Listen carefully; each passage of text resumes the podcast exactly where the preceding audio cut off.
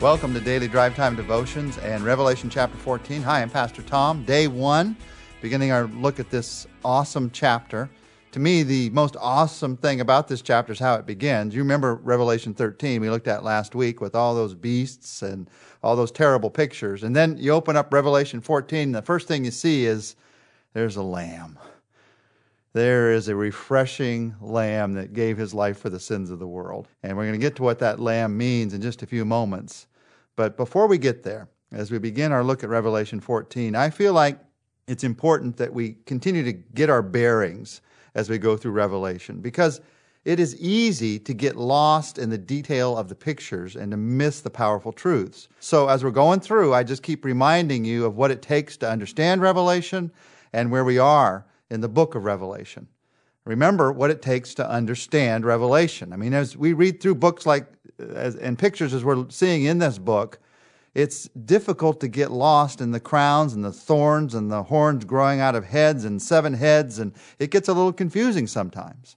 So let me just remind you of why we get confused. When we read the book of Revelation today, why it feels confusing to us, because it did not. I believe with all my heart, it did not to those who first read the book of Revelation. There are three reasons that when you and I read this book, it's a little bit of a struggle. It's a little bit harder work for us to understand it. We have a difficult time understanding Revelation when three things. Number one, when we don't know the Old Testament background. They knew the Old Testament background in the day that this was written. We don't. Most of us have never spent a lot of time studying the Old Testament. So the pictures that come, like 10 heads, they don't hit us immediately like, oh, that's the same thing as in Daniel. I remember that. I've read about that all my life. I understand that.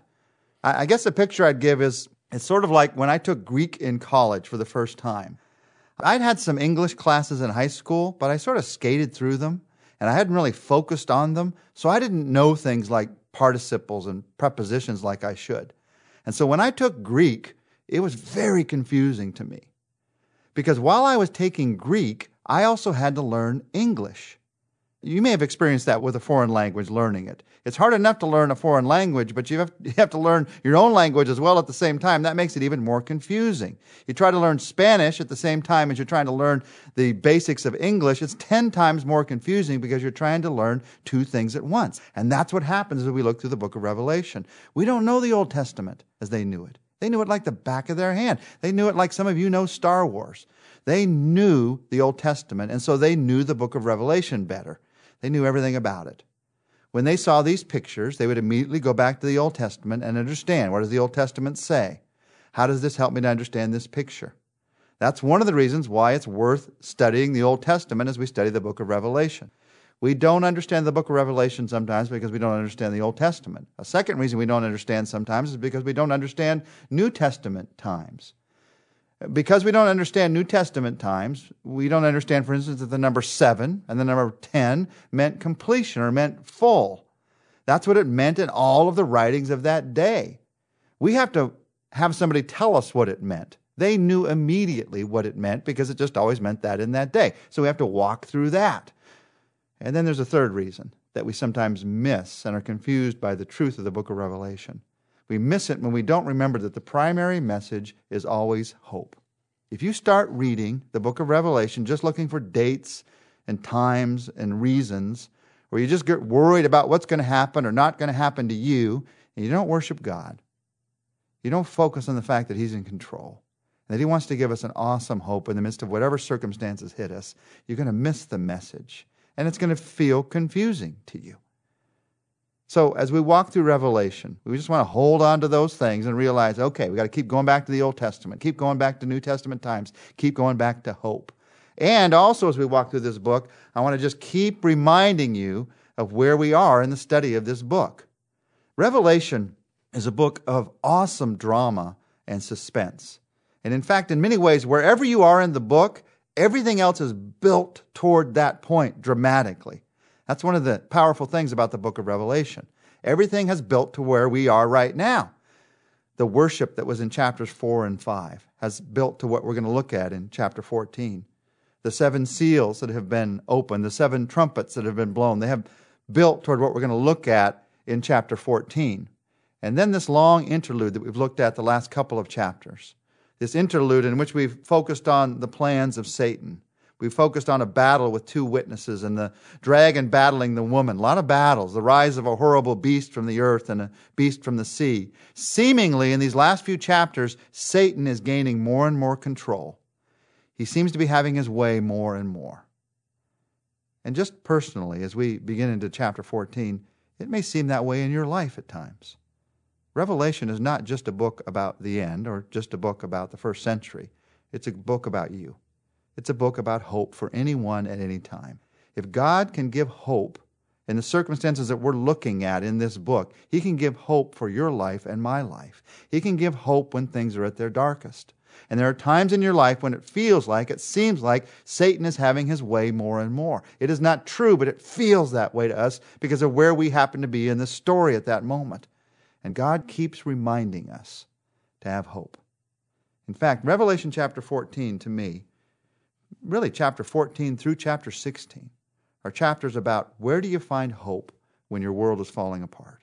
They're chapters about what do you do when life isn't fair. What do you do about the fact that life is not fair? And I mean truly and deeply not fair. I don't mean my little sister got a little more soda in the in her glass than I did unfair. Like your kids cry unfair, unfair. I mean deeply unfair. I mean I mean a child that's abused by her parents or his parents and has to live with that, deal with that the rest of his or her life.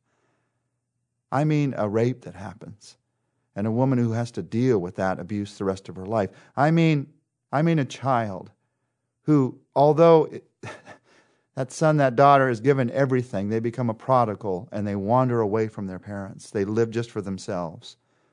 I mean what we're seeing here in Revelation, believers who are being persecuted by a beast. What do you do when life is unfair? These chapters talk about that. They give us truths to hold on to when life is unfair. Since chapter 11, we have been focused on the political, the power of the beast, the control of people. In chapter 14, we turn from the political to the spiritual, and we see things that clearly give us hope, clearly give you hope when everything's falling apart. We're going to look this week and next few weeks at four unforgettable pictures, four real pictures, four places that this future that we have before us is inevitably going to head, and four places that you and I can find hope when the world is falling apart. Now, let me just say as we walk through these chapters, don't get too caught up in the timeline of this. There are those people who try to make everything in these chapters, chapters 12, 13, 14, fit exactly into the time of the tribulation it's a little bit more difficult because the, the further we get towards the end, the more chaotic things get. In fact, the further we get towards the end of time, the more heaven starts to break in on earth. And the more difficult it becomes, I believe, to figure out exact timelines in the book of Revelation. And that's not the point in these chapters. You'll see the events that are going to happen. God unfolds those for us. And the exact order of those events is not so important as the fact that these events are going to happen. And the point is, these four events that are going to happen, they're going to change everything. And in that change, we see truth that we desperately need. Life is often unfair. Where do you look? Where do you look when that happens? Here are four pictures. The first picture, just beginning today, is a picture of a lamb leading worship. In Revelation 14, first part of verse 1 says, Then I looked, and there before me was a lamb standing on Mount Zion. And as I said at the beginning, what a relief, a lamb. This is Jesus, this is the Lamb of God. He walks on the scene, this scene from last chapter where we have the beasts and we have the torture and we have all that's happening with him trying to control. This lamb walks on the scene, and guess what? It changes everything. Just like your life. As soon as he walks on the scene of your life, it changes everything. As soon as he walks on the scene of the end times, as soon as he walks into this circumstance, we again see hope clearly. Right now in your life, you may not see hope clearly because of the circumstances that are surrounding your life. How do you see it more clearly? First of all, you see the Lamb. You see it more clearly when you see Jesus more clearly. We're going to walk through that this week. As we prepare to do that, let's talk to him. Jesus, we want to see you in our circumstances. We want to see you in the good times and give you praise. We want to see you when we're going through difficult circumstances and realize you're not going to leave us alone. Realize you have a plan.